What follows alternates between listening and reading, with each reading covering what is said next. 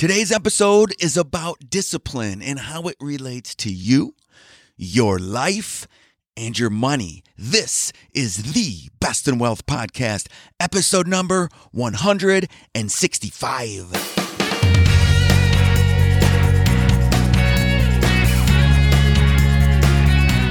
This is the Best in Wealth Podcast, a show for successful family stewards who want real answers about wealth and investing so we can feel secure about our family's future. At the Best in Wealth Podcast, we think differently about wealth and investing, and you should too.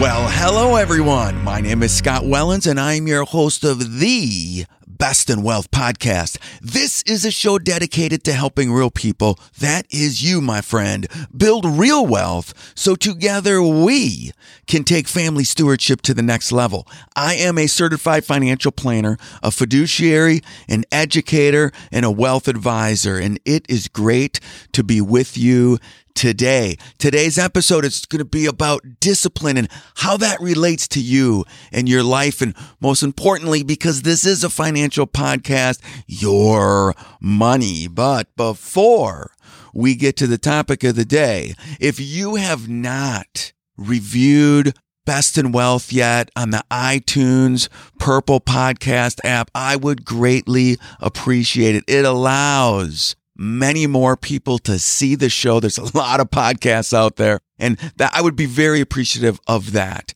And if you have ever thought about working with an advisor and as you start listening to this episode, if things are resonating with you and you want to have a quick call with me, your host, go to bestinwealth.com, click on the work with me button and schedule a 15 minute call. Just will be a call so that you and I can get to know each other, so that I can learn what's going on in your life and to see if I can add value to your life. Now, I've been worried lately. I've been worried because every year, and if you've been listening to the show for a long time, I've been doing this show for over five years.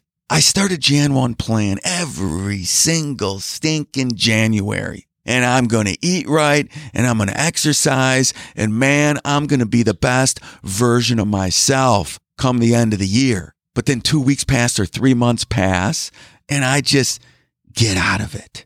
I mean, how many times have you vowed to improve your self discipline only to find yourself failing a few weeks later? That is me. That is me every single year. I spend hours creating just a awesome color coded schedule of what I'm going to do every day to make sure I'm eating right and exercising. I set up my app, my initial weight. I watch it start dropping. I'm tracking my food. I'm weighing my food. My wife gets so mad when I weigh my food. I get all this stuff set up because I'm going to crush my goals. I swear that I'm going to wake up at dawn every morning and live my best life. All I have to do is follow the plan. And then one thing leads to another. I oversleep or miss a workout. I can't concentrate on keeping up with the apps and the schedule and making the food and the meal plan and the exercise. And so I resort to starting to eat donuts again and skipping workouts. And none of the habits that I tried to form stuck. And I'm right back where I started. Now I'm worried because it hasn't happened yet. But this is middle of March. This is about the time that it happens. Here's where I need you, every one of you.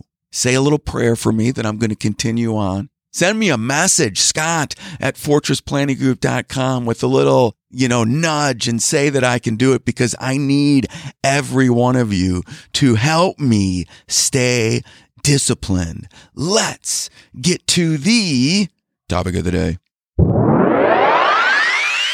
All right, here we go. Let's talk about discipline, how it relates to you, your life, and most importantly, your money. So, first, the definition of discipline. Just grabbed it off the internet. It's the practice of training people to obey rules or a code of behavior using punishment to correct disobedience. That's a mouthful. Let's work through it. And I think it's important to start with the why. Why do you want to be disciplined? What is the outcome you want to achieve? Well, in finances or your money, I hope it's retirement or get your kids through college or financial freedom or to buy that house you want. And then there's us as investors. We think we're sensible, good investors and independent thinkers. Investors, we think that we're disciplined when it comes to investing because we stay in the market when the stock market's down. But I'm here to tell you right now, you are not a good investor, or most of you aren't. I'm not either. That's why we got to practice discipline because studies show that we behave irrationally. I mean, behavioral science and investing is becoming a huge little segment because there's behavioral biases all over our investing experience. And there are hurdles and blockades. We end up taking the risk that we take is so we can achieve a good long term return. But a lot of studies out there, including the Dalbar study, you can look that up on the internet. It's been a study that's been going on for, I think, 30 years plus. And it shows all of the mutual fund indexes and the different sectors and how the indexes did, how the overall market did, and then how the individual investors did. And year after year, and five year period after five year period, and 10 year period after 10 year period, we show that we do rotten compared to the average. Why? Because it's so hard to stay disciplined. It's easy to say you're staying in the market, but I'm going to talk to you about six behaviors that can affect our investment returns. And I'm going to list them off first herding behavior, overconfidence, myopic loss aversion, recency bias, home market bias, and disposition effect. What do these mean? Well, let's break them down. Let's start with herding behavior. This is huge. Think Bitcoin. You know, I think in two weeks I'm going to do another episode on Bitcoin, although I did one a couple of years ago. And as I think through doing this podcast every other week that I'm on this cadence, I think two episodes a month will be more fluff, kind of like this, but the fluff is where the real important stuff is. And then two episodes a month on mechanically doing things like strategic rebalancing, which was episode 164 a couple of weeks ago. Back to herding behavior. We are hardwired to look to others for the right way to behave. The problem with herding is a lack of independent thought and evaluation. Instead, we look to see what we think others are doing or what they're doing. And we watch and we see something like Bitcoin that's been going up and up and up, all because of supply and demand more people that get into Bitcoin, more people that want to get into Bitcoin. So a year ago when Bitcoin was, I don't even know where it was at, let's just say 20,000 or 15,000, and now it's at 50 plus thousand, we feel like we need to follow that herd and get into Bitcoin right now. That's herding behavior. The problem with herding behavior is we end up chasing the hot dot, chasing the great recent returns. So we buy in at 50 grand or 40 grand or 30 grand, and then the market corrects. And here we are holding Bitcoin down a bunch. And I'm just using Bitcoin as a example. What about technology stocks? People got into Apple, Facebook, all kinds of technology stocks or ETF sectors, thinking it was just going to keep going up and up and up and maybe chasing that dot, I don't know, in June or September and if we look at technology stocks as a whole, especially the last month, but if we look at six months, there's so many better places we could have been than in technology stocks. Herding behavior can hurt our investments. Next, overconfidence. Overconfidence bias leads investors to overestimate their knowledge and ability while underestimating risk. We think that we're good investors, and that's why I started this episode saying we are not. And how can I say that, Scott? Why aren't we good investors? Because we think we're smart. We made a couple of good stock picks or ETF picks or sector picks, And now we think we're smarter than the market. The problem is nobody's smarter than the market. Even the people who have the highest IQs and make millions of dollars every year trying to predict which way the market is headed, they have a very difficult time beating the averages as well. That's why when I look back 20 years and I look at traditional actively managed funds, only about 25% of them actually beat their index. It's really hard. And part of the reason is just thinking of what the efficient market hypothesis actually is. I mean, it states that stock prices reflect all market information.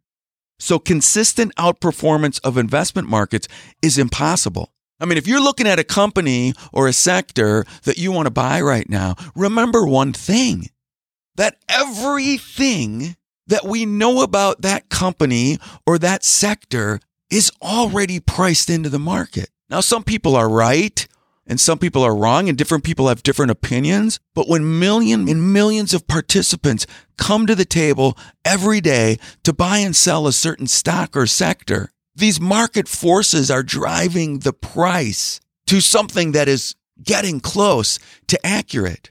So you buying a company or a sector and not being extremely diversified or chasing the hot dot from herd mentality on something that has recent good returns.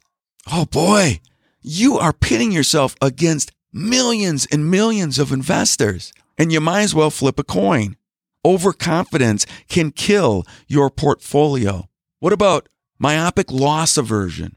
Loss aversion means that investors are more sensitive to losses than to gains.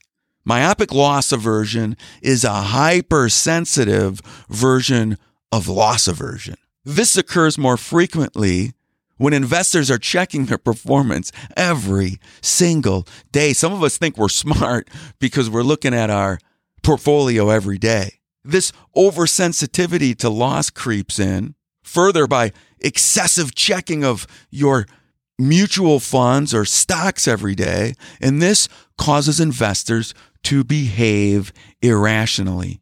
It's common for those experiencing loss or myopic loss aversion to sell after a market drop and realize losses that would have been erased had the investor held the assets and waited for prices to rebound. It's really hard. Loss aversion. So I've read a study once that when you feel good about something, like a market gain, like you look at your portfolio and it was $500,000 and a quarter later it's 600,000. Man, that feels good. But the opposite, if you start with 500 and look back after a quarter and you're at 400, that loss hurts twice as bad as the feeling of good.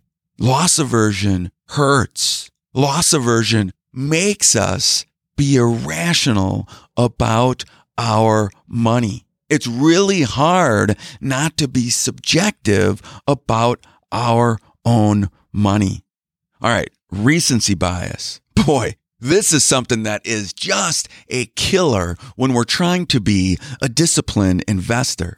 People, including me, have short memories and recall recent events more clearly than those in the past. This phenomenon is also known as recency bias, and it's especially dangerous in investing. I mean, think about it. And I know I mentioned this six months ago, a year ago, but when I'm listening to the Green Bay Packers and when I'm listening to talk radio and the Packers are on a two game winning streak, those calls come in and people are acting like the Packers are never going to lose a game ever again because they won two games in a row. It's all they remember is how great they've played.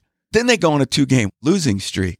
They go on a two game losing streak. Heck, sometimes only a one game losing streak and the calls come in and you'd act like the Packers will never be able to win a football game for the rest of Packer history. That's recency bias. And how does that play a role in our investing? Well, we forget about prior market declines. So when the market's doing really well, all we remember is how good things are going. So we make our portfolio more risky, more risky. We looked at the sectors like technology recently that have done really well. So we get into that because we're so smart. because we're overconfident. I mean, all of these things are working together. We're following the herd behavior. And next thing we know, we see technology lose 20, 30%. In the bubble, I think it was 50 or 60%. Some of those sectors were down 90%. That's recency bias. The same holds true when the market's doing bad.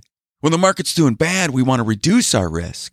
And that's what this whole market timing is all about. People tell me all the time, Scott, I'm not selling my stocks. I'm not selling my portfolio, but you're shifting stuff around. You're getting more and less risky depending on how you feel, depending on your recency bias, depending on your overconfidence, depending on the herd behavior, and it's causing problems in your portfolio and you don't even know it. You're not getting all the return that you deserve because you're not disciplined. You might still be in the market, but you're not staying in your lane because you don't really have a plan. Or you thought you had a plan, but it got really difficult to be disciplined because all of these biases are crushing down on us. And there's two more I want to get through. The first is whole market bias. Whole market bias can be looked at a couple of different ways. First, as investors, as US investors, we have more than 90% of our money invested domestically in the US, even though the US represents about 50% of the total market cap, the total global capitalization.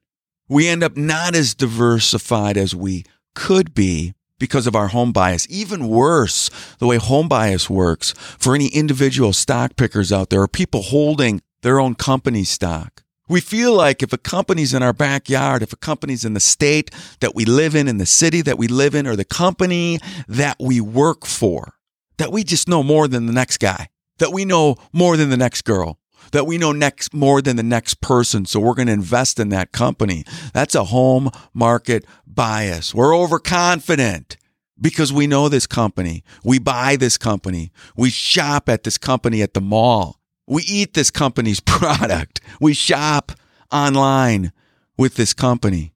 That's home market bias. And when we have home market bias, it goes right back into this whole overconfidence thing. We tend to hold more company stock than we should. We hold our restricted stock units or incentive stock options longer than we should because we feel like we know more about this company. Now, I'm not saying you don't know more than I do. But I'm also telling you that there's millions of people that know the same stuff that you do. And it goes right back into the efficient market hypothesis. And now we end up overcommitted with our market home bias. And when the carpet gets pulled from under us, man, now we're experiencing the loss aversion. It all works together. Finally, last one I want to talk about is disposition effect. There is little that investors hate worse than admitting that they're wrong and taking a loss. Well, isn't that true? When it comes to things like politics, people don't ever admit that they're wrong, do they? When it comes to the Green Bay Packers with me, I don't like to admit that I'm wrong. If I think we have a really good team and our team ends up pretty bad, I try and make excuses. But we got this disposition effect where we tend to hang on to losers all the way down we ended up with our overconfidence and our home market bias, getting too risky with our investments because of our recency bias and the market's been doing well or that particular sector's been doing well. And our portfolio's grown immensely. It's grown from that 500,000 to 750,000. And now it's back down.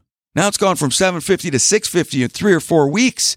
We got this disposition effect where we got to wait. We got to hold on to it, even though it's way over our risk level even though other sectors might be poised to be doing better than the sector that we're in or the company that we bought, but we can't help it. We got to hold on. We got to hold on until we at least get back to that 750,000, right? I mean, it feels like such a loss. Remember, those losses hurt twice as much as when the gain felt good. We don't know what to do. You see, all of these biases are working together, makes it very difficult. And the same as winners. It's really tough for us with the disposition effect to sell our winners. We watched Apple go way up. We're going to ride that thing forever. And then it goes down. Then it goes down 20 or 30%. Well, we were already up 200 or 300%. We could have sold a long time ago, but we have a hard time because we don't really have a plan.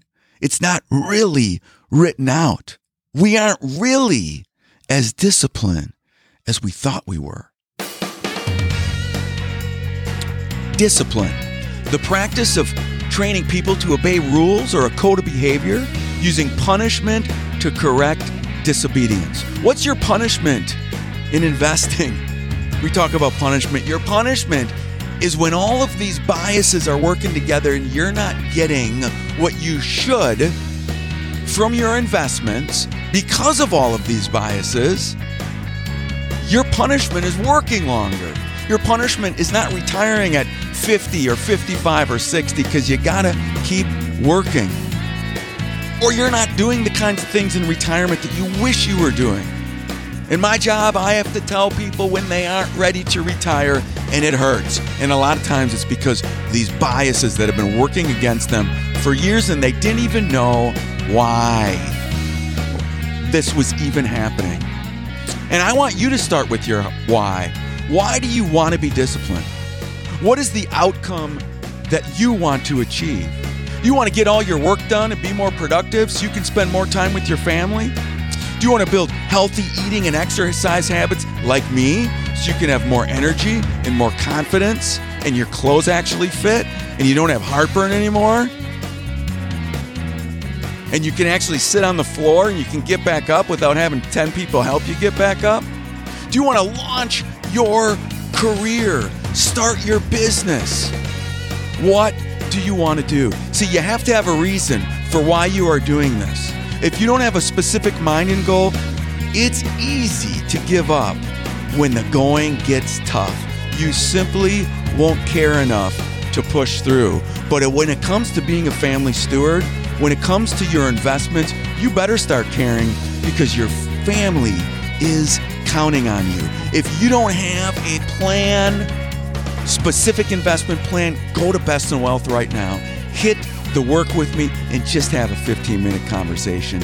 You won't be disappointed, and I'll get to know you a little better. But my time is up. I have to go. I will see you on the flip side. Bye bye, everyone.